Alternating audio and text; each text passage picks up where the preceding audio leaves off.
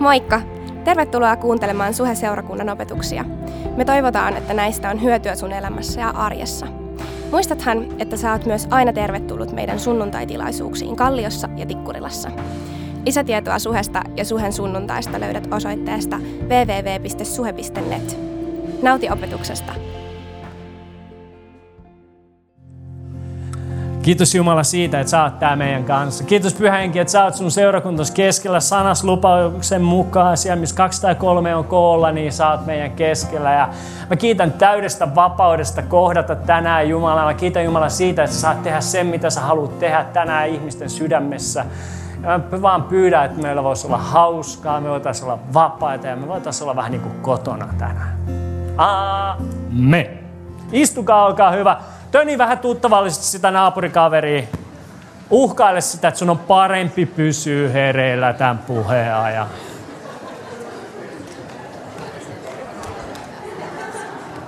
Hei, kiva nähdä teitä seurakunta. Te näytätte hyvältä. Onko sana kiirinyt, että tota, Martiskainen sylkeekö virta hepo, kun nämä etupaikat on niin tyhjiä? So, jotkut rohkeat on tullut. Tiedätkö, kun mä oon käynyt joskus hammaslääkärissä, ne kehu, että sulla on kyllä poika hyvä syljen eritys. Mä oon silleen, joo se on ihan hyvä, mutta kun on puhumassa, niin no, sitä saa mitä tilaa, tai en mä tiedä. Mutta hei, me jatketaan tänään kaupungin parhaaksi saarnasarja, tämä on toka vika kerta, ja, ja me ollaan tota, noin, ehkä haastettu itseämme vähän seurakuntana, eikö?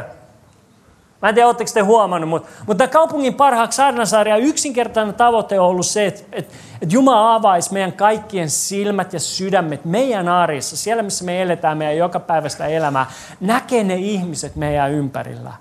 Ja me voitaisiin niin miettiä, että mitä, miten, miten me voitaisiin myönteisesti vaikuttaa näiden ihmisten elämään.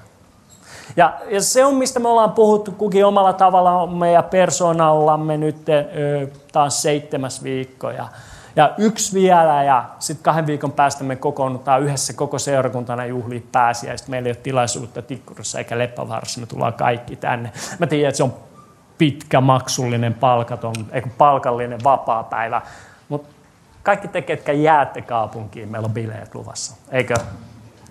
Huu, hyvä. Me jatketaan tänään tosissaan kaupungin parhaaksi. Ja, äh, kun me puhutaan näistä asioista kadonneen jäljenä kaupungin parhaaksi, niin sulle voi tulla helposti semmoinen mielikuva, että me ollaan vaan täällä ja me halutaan lisätä taakkoja sun selkää. Tässä, että joka kerta, kun sä tuut seurakuntaan, joka kerta sunnuntaina, kun sä tuut tänne, niin aina tulee, että hei, hei, sit sun pitää tehdä vielä tää, sun pitää elää näin. Ja sä oot silleen, pastori, mä jaksa enää. Mä pysty. Pitääkö mun vielä tääkin tehdä? Ei kyse ei ole siitä, mitä me voidaan tehdä tai, tai miten meidän pitää käyttäytyä tai kuinka soveliaita me ollaan. Vaan kyse on siitä, että me voitaisiin jotenkin oppia elää Jumalan kanssa meidän arjessa. Ja silloin kun me eletään lähellä Jumalaa, niin kuin me sanotaan meidän missio-lauseessa, että lähellä Jumalaa, lähellä ihmistä. Nyt se sylkimien tappaa mutki. Huh. Voimallista. Vanhus ei tule yksinään. Hampaat lähtee. Huh. No niin, eli niin kuin me sanotaan, meidän, tai, miksi suhe on olemassa, me sanotaan, me ollaan lähellä Jumalaa, lähellä ihmistä. Ja mitä lähempänä me opitaan elää Jeesusta meidän arjessa, niin sitä enemmän me aletaan myös välittää meidän ympärillä olevista ihmisistä. Eikö? Koska Jumala, joka oli valmis kuolemaan meidän ihmisten puolesta, kun hän elää ja vaikuttaa mun elämässä ja mun elämän kautta, niin kuinka mä en silloin voisi olla välittämättä mun ympärillä olevista ja elävistä ihmisistä. Se on mun mielestä mahdotonta. Että kun me ollaan lähellä Jumalaa, kun me ollaan lähellä ihmistä, niin Kristus tulee vähän niin kuin automaattisesti itsestään tunnetuksi siellä, missä me eletään meidän arkeen. Ja kaikki nämä, nämä sarjat, mitä me ollaan vedetty, niin jollain suurella tavalla liittyy tähän ja on osana tätä.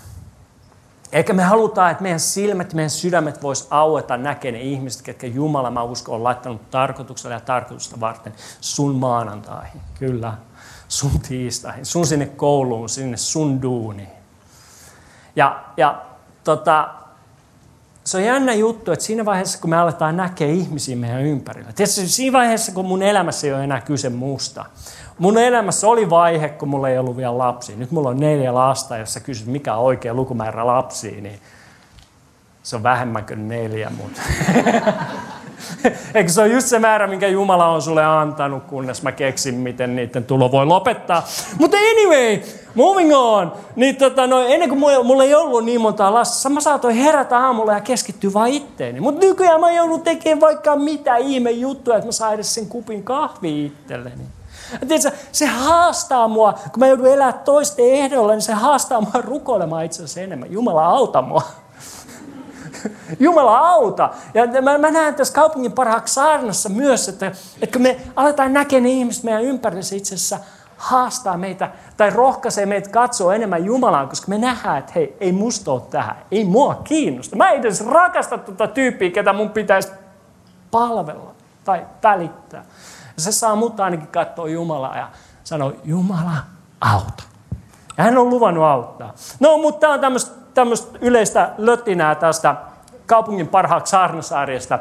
Mä halusin tänään jakaa teille yhden eeppisen raamatun kohdan. Sinä, jos sä et lue paljon raamattuja, sä sanot, onko siellä mitään eeppistä. Mutta mun mielestä tämä on jotain hienoa. Tässä on niin paljon elämää ja vähän ylikin, että tota, tukka pois, korsolainen tykkää. Ja tämä raamatun paikka, mikä me tullaan tänään lukee, on Luukkaa evankeliumissa luvussa 5 ja jakeesta 17 eteenpäin. Mä luen teille, se ehkä tulee tuonne laitteelle sun muille, mutta saat myös kaivaa itse. Ja jos sä, jos sä teet tänään muistiinpanoja, kyllähän me kaikki tehdään muistiinpanoja. Joo, todellakin. Kiitos. Hyvä Mia! Mia tekee muistiinpanoja. Anyway, jos teet muistiinpanoja, voit laittaa otsikoksi tälle saarnalle, että mitä sä olet valmis tekemään. Mitä sinä olet valmis tekemään. Ja nyt lähdetään lukemaan. Luukas 5.17. Eräänä päivänä, kun Jeesus taas opetti, häntä kuulemassa istui fariseuksia ja lainopettajia. Heitä oli tullut kaikista Galilean kylistä ja myös Juudeasta ja Jerusalemista. Aika kova. Siellä ei ollut vain yhden kaupungin fariseuksia ja lainopettajat. Nämä oli yhteiskunnan kermaa. Nämä oli ne jätkät, jotka tuli vippijonosta ohi ja tiedätkö, kaikki nämä. Nämä oli ne tyypit sinä aikana, ketä paparatsit jahtas. Niin ne oli tullut kaikki sinne, missä Jeesus opetti. Kaikista kylistä.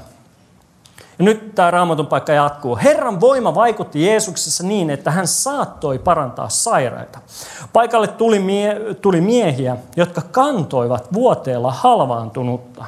He yrittivät tuoda hänet sisälle taloon, asettaakseen hänet Jeesuksen eteen. Tungoksessa he eivät kuitenkaan saaneet tuoduksi häntä sisään, joten he veivät halvaantuneen takas kotiinsa ja sanoivat, no luck today. Ei, se on paikka ei mennyt niin, vaan he yrittävät tungoksessa tuoduksi, saaneet tuoduksi häntä sisään, niin he kiipesivät talon katolle.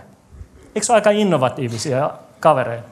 Irrottavat tiiliä ja laskivat sairaan vuoteineen kaikkien keskelle Jeesuksen eteen. Se on ollut varmaan aika pysäyttävä hetki, tiedätkö, kun katosta alkaa ropisee jotain kamaa ja yhtäkkiä teinipojat vilkuilee siellä, huhu, ja ne alkaa tiputtaa sitä kaveria paareilla alas. Ja nyt kun Luukas kirjoittaa, että oli kattotiilejä, hänellä oli mielessään tämmöinen roomalaistyylinen talo, missä oli ehkä vähän kalteva katto ja kattotiiliä.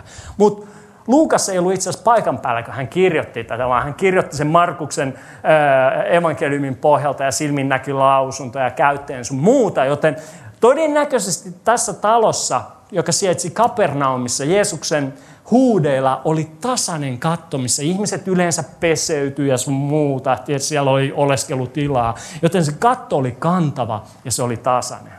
Eikö tuo vähän uuden ulottuvuuden tähän, kun nämä pojat alkoi mäiskiä ne, sanotaan vähän rumasti, nämä pojat alkoi paskomaan sen talon kattoa. Saadakseen tämän halmaantuneen kaveri alas sinne Jeesuksen eteen. Eikö tuossa vähän commitment mukana? Ne oli sitoutuneet kavereita. Anyway, kun Jeesus näki heidän uskonsa, hän sanoi, ystäväni, sinun syntisi on annettu anteeksi. Silloin lainopettajia ja fariseukset ajattelivat, Hmm, mikä mies tämä on? Hän herjaa Jumalaa, kun puhuu noin. Kuka muu kuin Jumala voi antaa syntejä anteeksi? Tietysti mä aina kuulen tämän mun päässäni näin, kun nämä fariseukset, nämä kerma alkaa valittamaan ja inisemään kuin itikka sun korvassa. Tietysti, joo, mennään eteenpäin. Lyö vihoiksi. Mutta Jeesus oli selvillä siitä, mitä he ajattelivat, ja sanoi heille, mitä te oikein ajattelette? Kumpi on helpompaa, sanoa, sinun syntisi on annettu anteeksi, vai sanoa, nouse ja kävele? Mutta jotta tietäisitte, että ihmisen pojalla on valta antaa maan päällä syntejä anteeksi, hän puhui nyt halvaantuneille. Minä sanon sinulle, nouse, ota vuoteesi ja mene kotiisi. Heti paikalla mies kaikkien nähden nousi jalkeille, otti vuoteen, jolla oli maannut ja lähti kotiinsa ylistäen Jumalaa. Laulaen Jumalalle, sä oot kova.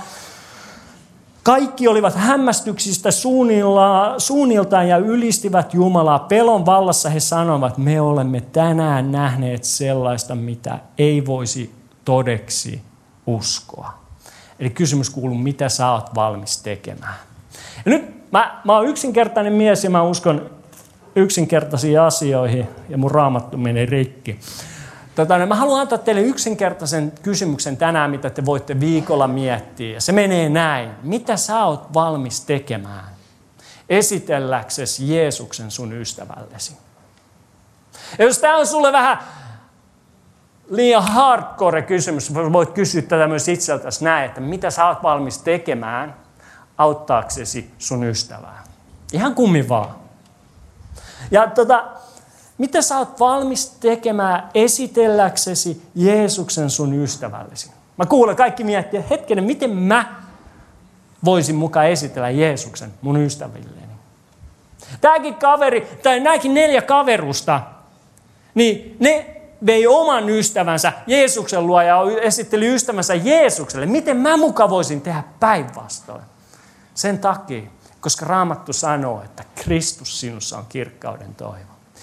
Tiedätkö, Kristillisyydessä ei ole kyse siitä, että me osataan käyttäytyä oikealla tavalla, me pukeudutaan oikealla tavalla. Tämän päivän pukukoodi on tämä, koska myös Jessellä, meidän kitaristilla, oli lähes vastaavat vaatteet, kenkiä myöten, sama. Tiedätkö, kyse ei ole siitä, että me osataan sanoa oikeita asioita oikeaan aikaan, että me, että me että tehdään tiettyjä asioita, mutta ei tehdä tiettyjä asioita. Me käydään, luetaan raamattua, käydään seurakunnassa, rukoillaan. Kristillisyydessä, tiedätkö, nämä on kaikki, mitä sun on kristittynä ehkä hyvä tehdä, mutta kristillisyydessä on kyse siitä, että sulla on suhde kaikkivaltiaan Jumalan kanssa. Se, että sä ymmärrät sen, että Jumala on läsnä sun arjessa, oli se kuinka ankea arki tahansa, niin Jumala on siellä läsnä. Sillä Jeesus sanoi, että mä en koskaan jätä sua, mä en koskaan hylkää sua. Kun Jeesus meni taivaaseen, hän lähetti pyhän hengen sun elämä. Jos sä oot Jeesuksen seuraaja tänään, sä uskot Jeesukseen, niin pyhä henki asuu sussa. Kristuksen henki asuu sussa. Ja sä et elä enää sun arkeessa yksin. Sulla voi olla suhde, läheinen suhde kaikkivaltiaan Jumalan kanssa. Armosta, ei ansiosta. Siitä kristillisyydessä on kyse. Eikö? Vakuuttava hiljaisuus. Niin, niin sen takia, tämän takia sä voit esitellä Jeesuksen sun ystävillesi. Koska hän on sinussa. Voima kuninkaa, niin kuin me laulettiin, asuu mussa. Eikö se ole kova juttu?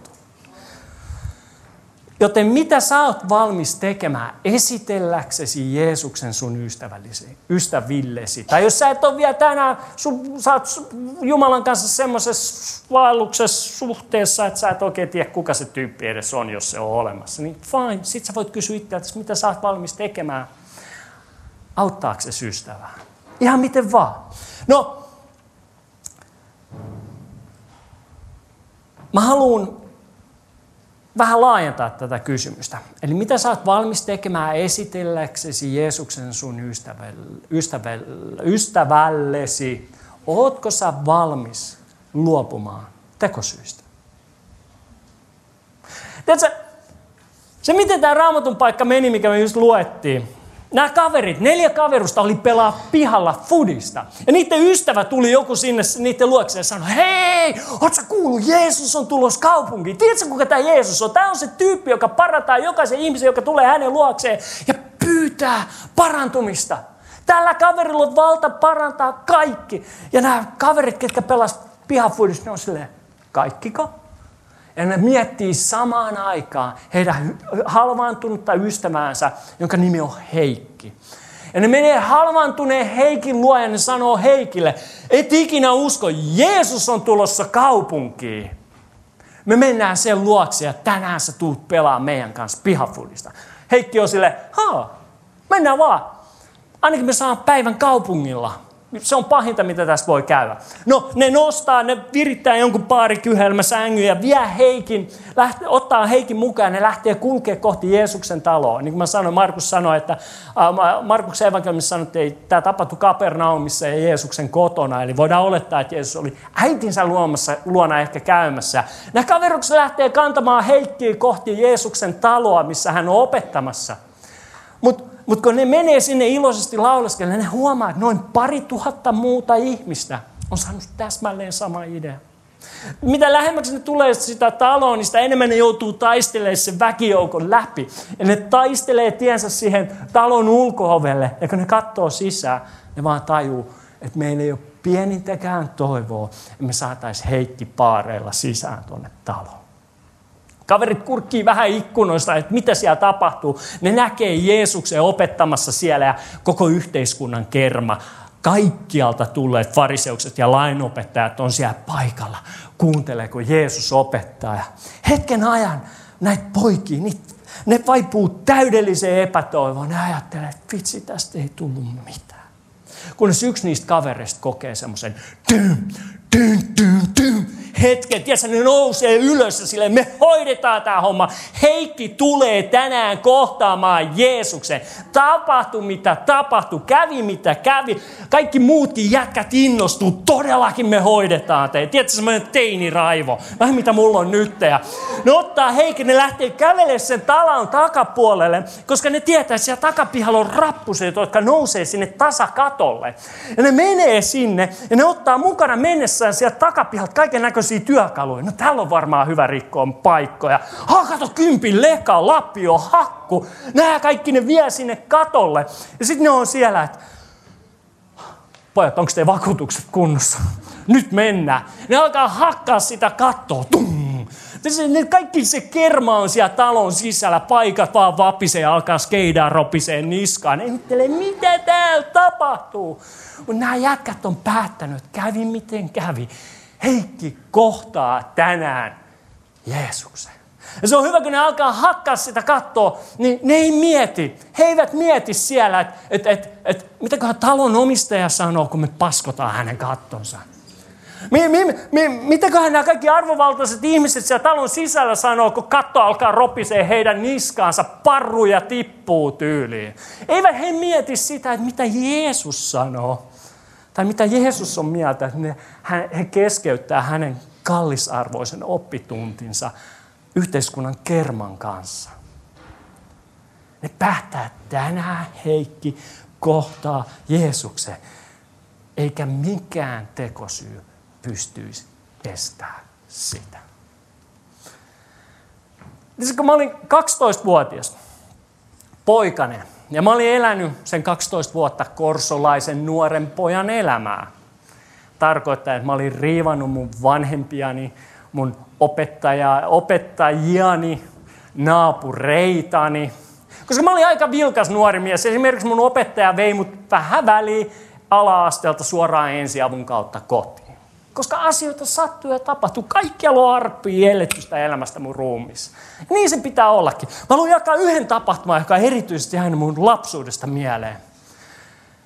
Tota, mulla oli muutamia koulukavereita siinä ja siinä meidän viereisessä talossa asuu Riku. Me kutsuttiin häntä rikkaaksi Rikuksi, koska hän aina leveli, että hänellä on monta sataa markkaa pankkitilillä. Se ei selkeästi ollut korsolainen.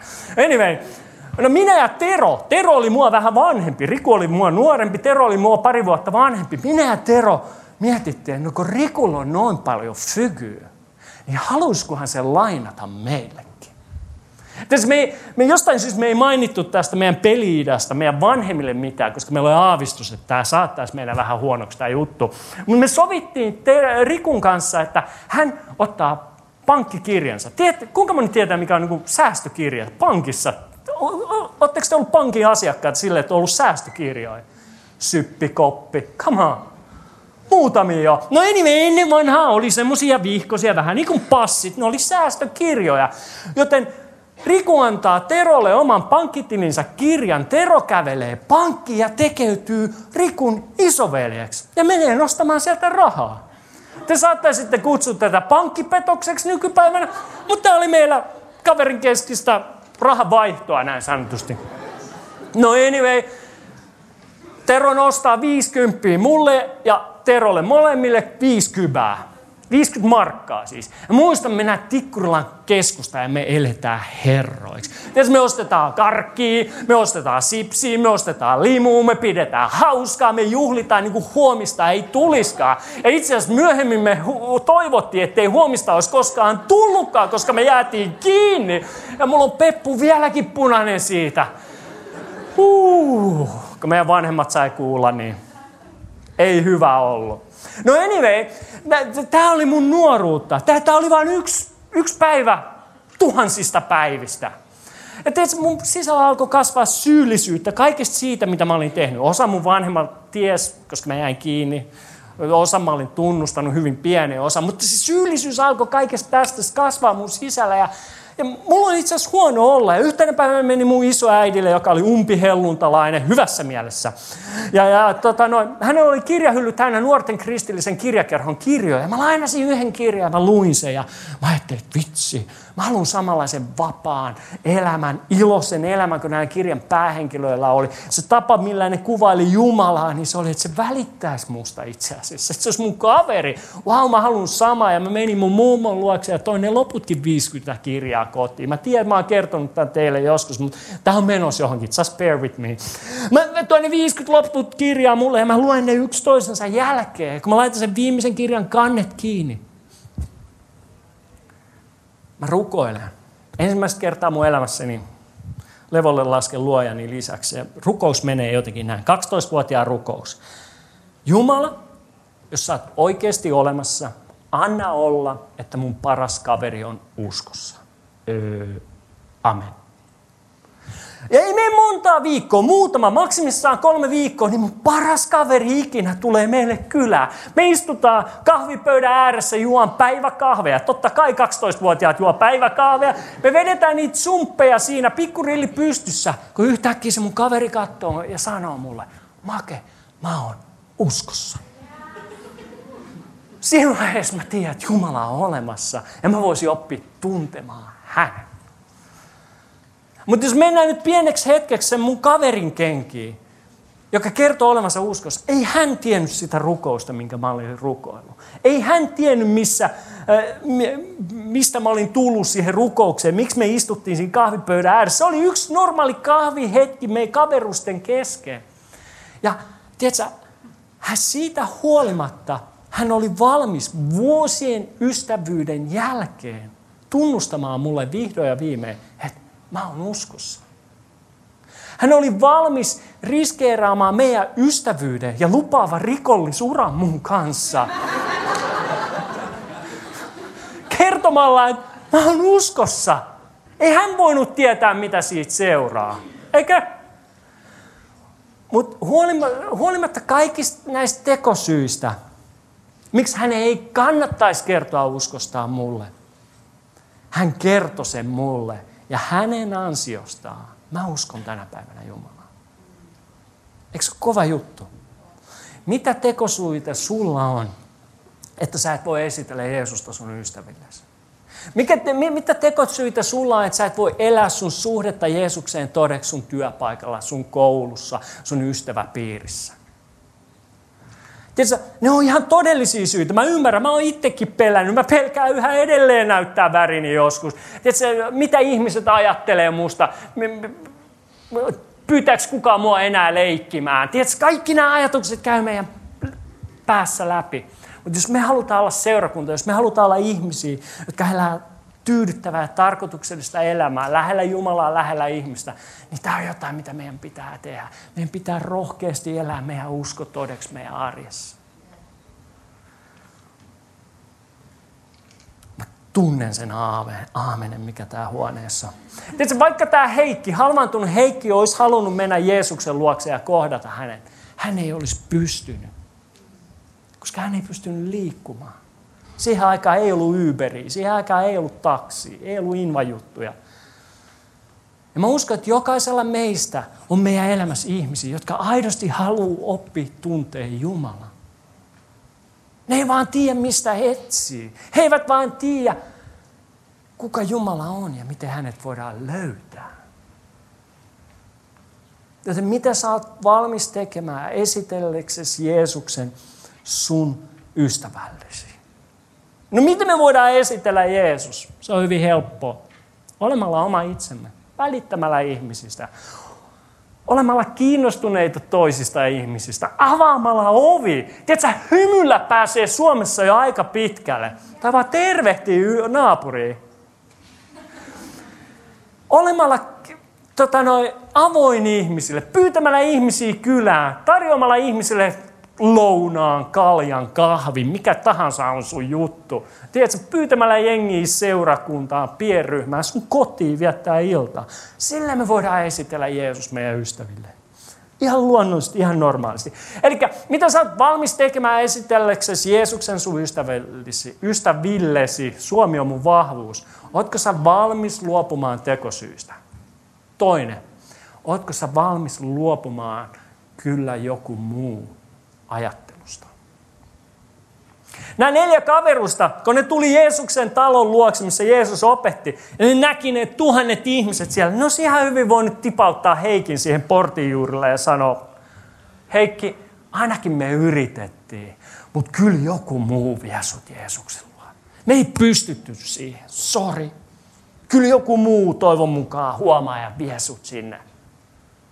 Ei, nämä jätkät meni yksin läpi katon läpi, all the way, niin että me vieläkin puhutaan siitä. Yksi New Yorkin historian synkimmistä tapahtumista on vuonna 1964 tapahtunut nuoren naisen nimeltä Kitu Genovesen, anteeksi mun italian lausunta vähän ruosteessa, murha Queensissa. Hän oli palaamassa kotiinsa, kun mies puukon kanssa hyökkäsi Kityn kimppuun hänen kotikadullaan jahtasi häntä puolen tunnin ajan, hyökkäsi kolme kertaa hänen kimppuunsa, kunnes lopulta onnistui tappamaan hänen. Samaan aikaan kun 38 hänen naapuriaan, Kitin naapuria, seurasi ikkunasta tapahtumaa. Tosi tarina. Ja kuitenkaan tuon puolen tunnin aikana ei yksikään, ei yksikään ihminen soittanut apua. Tämä tapaus sai aikaiseksi sen, että kaksi New Yorkilaista psykologia alkoi tutkimaan ilmiötä, jota he nimittivät sivusta katsoja ongelmaksi. He lavastivat erilaisia onnettomuuksia eri tilanteisiin, ihan vain nähdäkseen, että kuka tulisi auttamaan. Ja nyt kaikkien yllätykseksi asia, minkä he huomas, mikä eniten vaikuttaa ihmisten auttamishalukkuuteen, kun joku oli joutunut pulaa, oli se, että kuinka monta silminnäkijää tapahtumalla oli. Toisin sanoen he huomas, että kun ihmiset ovat ryhmässä, he olettavat, että kyllä joku muu soittaa apua. Kyllä joku toinen välittää. Kyllä joku muu pysähtyy ja auttaa. Ja tämän tutkimuksen perusteella psykologit väittävät, että Kitykenon Veesen tapauksessa ei ole merkittävää se, että vaikka 38 ihmistä kuuli hänen huutavan apua, eikä kukaan soittanut, äh, soittanut poliisia, vaan koska 38 ihmistä kuuli hänen huutavan apua, niin sen takia kukaan ei soittanut apua. Ironista on se, että jos kityn kimppuun olisi käyty sivukadulla vain yhden silminnäkijän paikalla ollessa, hän olisi luultavasti jäänyt henkiin. Mun rukous on se, mun toive on se, että me ollaan seurakunta, joka ei ajattele, kyllä joku muu. Mun toive, mun rukous on se, että, me ollaan, että, että sä ajattelet, että mä teen sen. Se, että sä et ajattele, että kyllä joku muu auttaa. Kyllä joku muu välittää. Kyllä joku muu kertoo uskostaan. Kyllä joku muu ää, on ystävällinen. Vaan että me päätetään, että mä oon se joku. Mä autan. Mä rohkaisen. Mä avaan oven. Mä teen. Mä kerron mun uskostani. Mä elän todeksi mun suhteen Jumalaan arjessa. Mieti, jos mun ystävä, silloin kun me 12-vuotiaana käydään kahvipöydän äärestä tätä keskustelua, mieti, jos mun ystävä olisi ajatellut, että kyllä joku muu jakaa uskonsa Maken kanssa ja esittelee Jeesuksen hänelle. Mä en välttämättä seisoisi tänään tässä.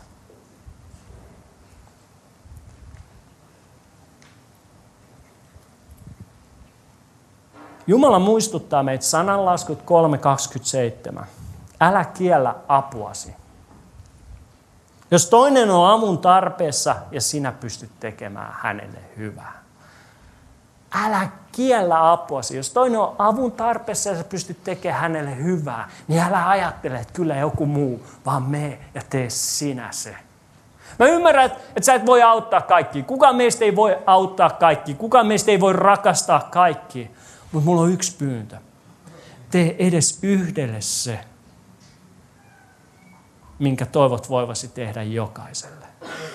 Tee edes yhdelle ihmiselle se, minkä sä haluaisit tehdä jokaiselle. Puhutaan, kysymys kuuluu siis tänään, että mitä sä oot valmis tekemään esitälleksesi sun ystävän se on Jeesuksen sun ystävällesi? Oot sä valmis luopumaan tekosyistä? Oot sä valmis luopumaan kyllä joku muu ajattelusta? Ja kolmas ja viimeinen on, että oot sä valmis luopumaan valittamisesta ja vain lähtemään liikkeelle.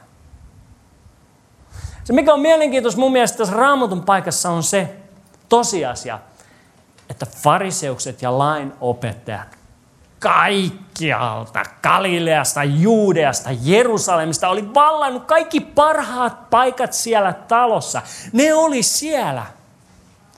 Ja he eivät ole valmiita tekemään mitään auttaakseen, kun ystävykset laskevat heikkiä paareilla parannettavaksi.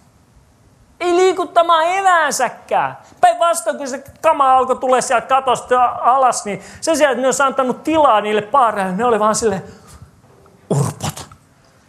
Siis ne on valmiit tekemään mitään.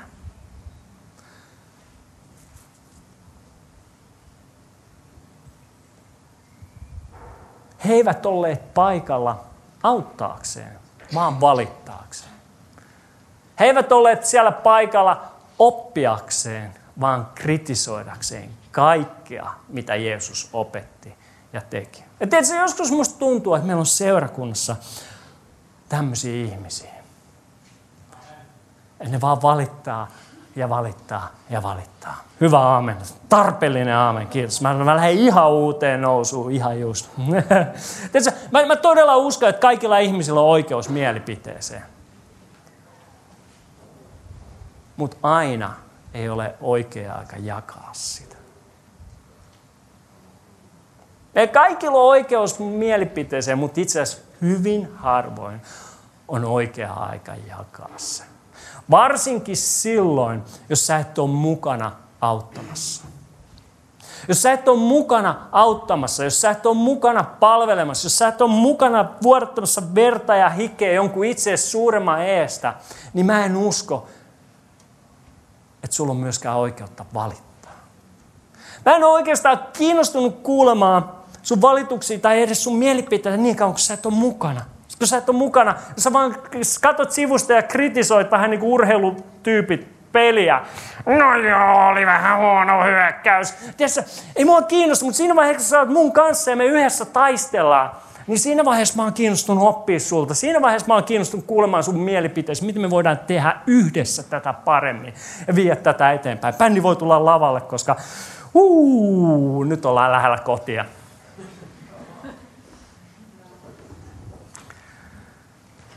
Jos sä suhen sunnuntai, jos sä oot täällä tänään ja sä ajattelet, että vitsi mä en kyllä saa mitään näistä suhen sunnuntaista. Aina nämä tyypit, ne puhuu vaan perusasioita. Ne tekee samoja juttuja. Kolme biisiä, juontobiisi, saarna, pari biisiä. Se on ihan ok.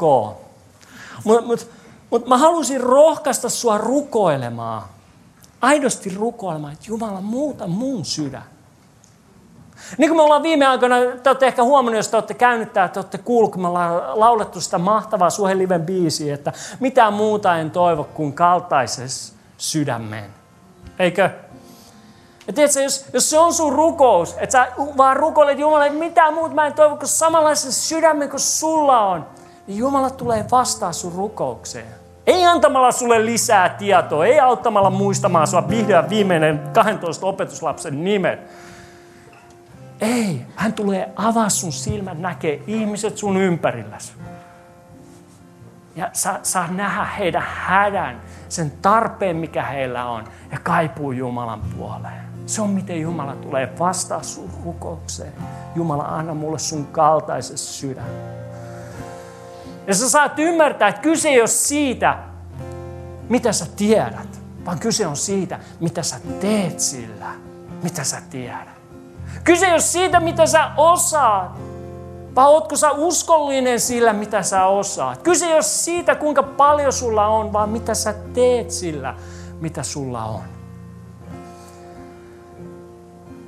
Jumala on sanonut meille, älä kiellä apuasi. Jos toinen on avun tarpeessa, jos sä pystyt tekemään hänelle hyvää. Joten mitä sä olet valmis tekemään esitelläksesi Jeesuksen sun ystävän, ystävillesi? Oletko sä valmis luopumaan tekosyistä? Oletko sä valmis luopumaan kyllä joku muu ajatusta? Oletko sä valmis luopumaan valittamisesta ja vain lähtemään liikkeelle? Sillä Jeesus sanoo, viimeiset sanat on hyvä lopettaa näin Jeesuksen sanoihin.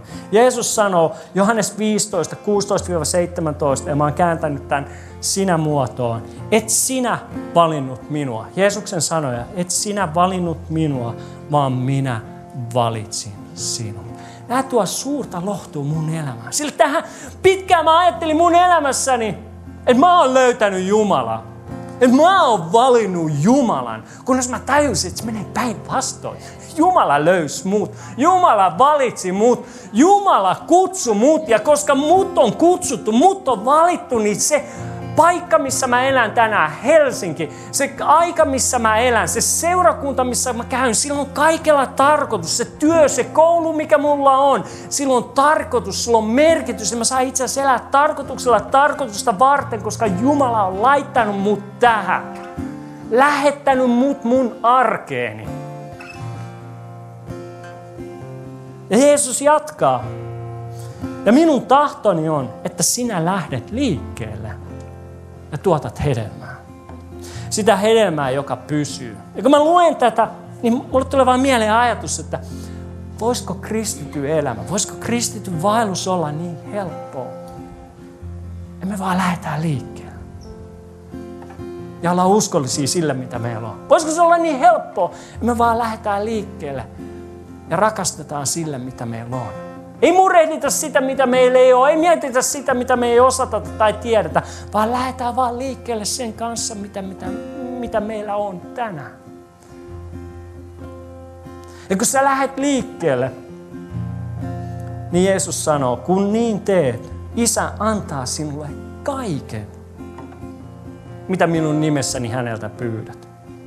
Aika kova lupaus, eikö?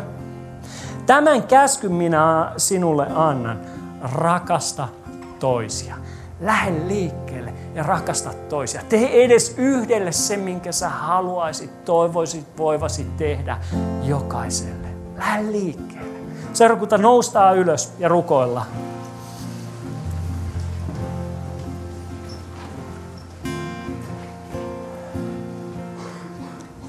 Kiitos Jumala siitä, että sä oot löytänyt meidät, sä oot valinnut meidät, sä oot kutsunut meidät. Kiitos Jumala, me, sa- me saadaan tietämälle tietää, että tänä iltanakin me ollaan täällä tarkoituksella ja tarkoitusta varten. Sun, sun, sun universumissa, sun, sun, sun elämässä ei ole mitään sattumaa, vaan kaikki on äärimmäisen tarkoituksellista. Ja mä pyydän Jumala, että että et sä annat meille rohkeuden, että sä annat meille päättäväisyyden elää meidän arkea, tietää, että Jumala, sä oot meidän kanssa siellä ja että me voidaan olla, että me ollaan valmiita tekemään mitä tahansa tarvitaan esitelläksemme Jeesus sut ihmiselle meidän ympärillä. Jumala, mä pyydän, että sä annat meille sun kaltaisen sydämen. Että me oltaisiin oikeasti seurakunta, joka rakastaa, seurakunta, joka välittää, seurakunta, joka maanantai aamuna miettii jotain muutakin kuin itseään. Miettii niitä työkavereita, koulukavereita, naapureita, ystäviä ja ehkä jopa rukoilee heidän puolestaan. No. Kiitos Jumala, että sä pyhän hengen kautta teet meissä työtä. Sä muutat meidän sydämiä. Sä viet meitä näin sanotusti eteenpäin siinä suhteessa sun kanssa. Ja me saadaan nähdä hienoja asioita meidän elämässä, kun me vaan muistetaan pitää meidän katseet sussa.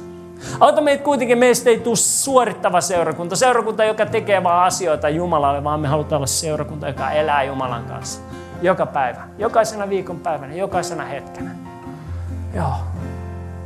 Mä kiitän Jumala sun rakkaudesta, sun armosta. Jeesus, sä oot tehnyt kaiken meidän puolesta valmiiksi. Ja nyt kun meillä on päät painettuna ja silmät suljettuna, niin mä haluan hetken aikaa puhua sul, sinulle, joka on täällä tänään. Ja, ja sä et tunne vielä Jumalaa, sä et tunne Jeesusta, sä et ole ehkä koskaan vastaanottanut häntä sun, sun elämää ja sanoa, että Jeesus, tässä mä oon, auta mua. Ja mä haluaisin tänä iltana tarjota sulle mahdollisuutta siihen. Että Jumala rakastaa sinua. Hänellä on hyvä suunnitelma sua varten. Hän, hän ei halua laittaa sinua johonkin pakkopaitaan ja tehdä susta mallikristittyä, vaan hän haluaa antaa sulle unelmaa elämää, yltäkylläiseen elämään. Elämä, joka on elämisen arvosta ja olla läsnä siellä sun arjessa sun kanssa. Se on mitä Jumala haluaa tehdä. Ja, ja Jeesus teki tämän kaiken valmiiksi kuolemalla sun ja mun ja meidän kaikkien syntien puolesta ristillä. Hän vuodatti verensä, että me voitaisiin tuntea hänet ja Jumala läheisesti. Ja nyt kaikki, mitä meidän tarvii tehdä, on uskossa vastaanottaa Jeesus meidän elämään. Pyytää anteeksi meidän pahoja tekoja ja Jumala on luvannut, että hän synnyttää meissä uuden sydämen, hän tekee meistä Jumalan lapsi. Ja nyt jos sä haluat tänä iltana sanoa kyllä Jeesukselle, sä haluat vaan lähteä mukaan tähän juttuun ja katsoa, mitä Jeesuksella on annettavaa, niin kun meillä on silmät suljettuna ja päät painettuna, niin sinä, joka haluat sanoa kyllä Jeesukselle, mä pyydän, että sä nostat sun kätesi ylös siellä, missä sä oot. Se on käden nosto Jumalalle ja myös merkki siitä, että kenen puolesta mä saan tänään rukoilla.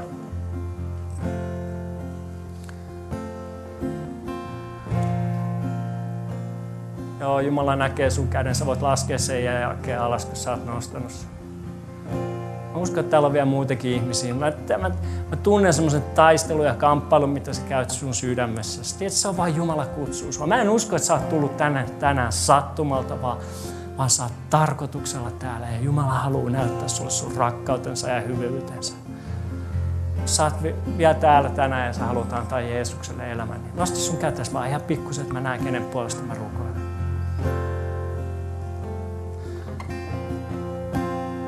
Joo, Jumala näkee sun käden.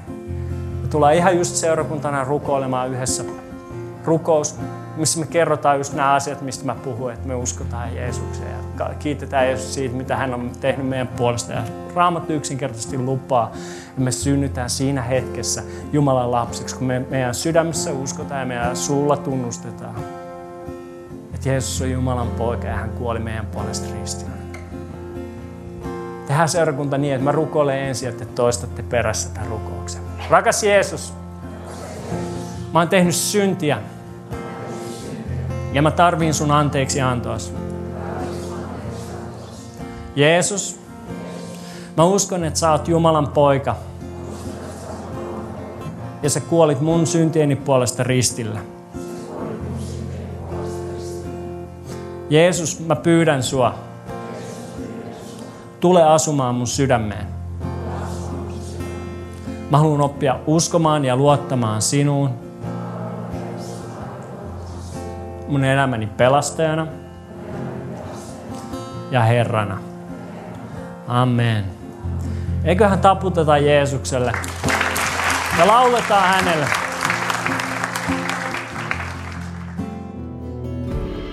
Kiitos, että kuuntelit. Ota rohkeasti yhteyttä, jos haluat tietää lisää suhesta. Sä löydät meidät Facebookista, Instagramista ja Twitteristä nimellä Suheseurakunta. Jos sä haluat olla mukana tukemassa tätä työtä taloudellisesti, siihen löydät ohjeet kotisivuiltamme osoitteesta www.suhe.net. Nyt mä toivotan sulle siunattua viikon jatkoa.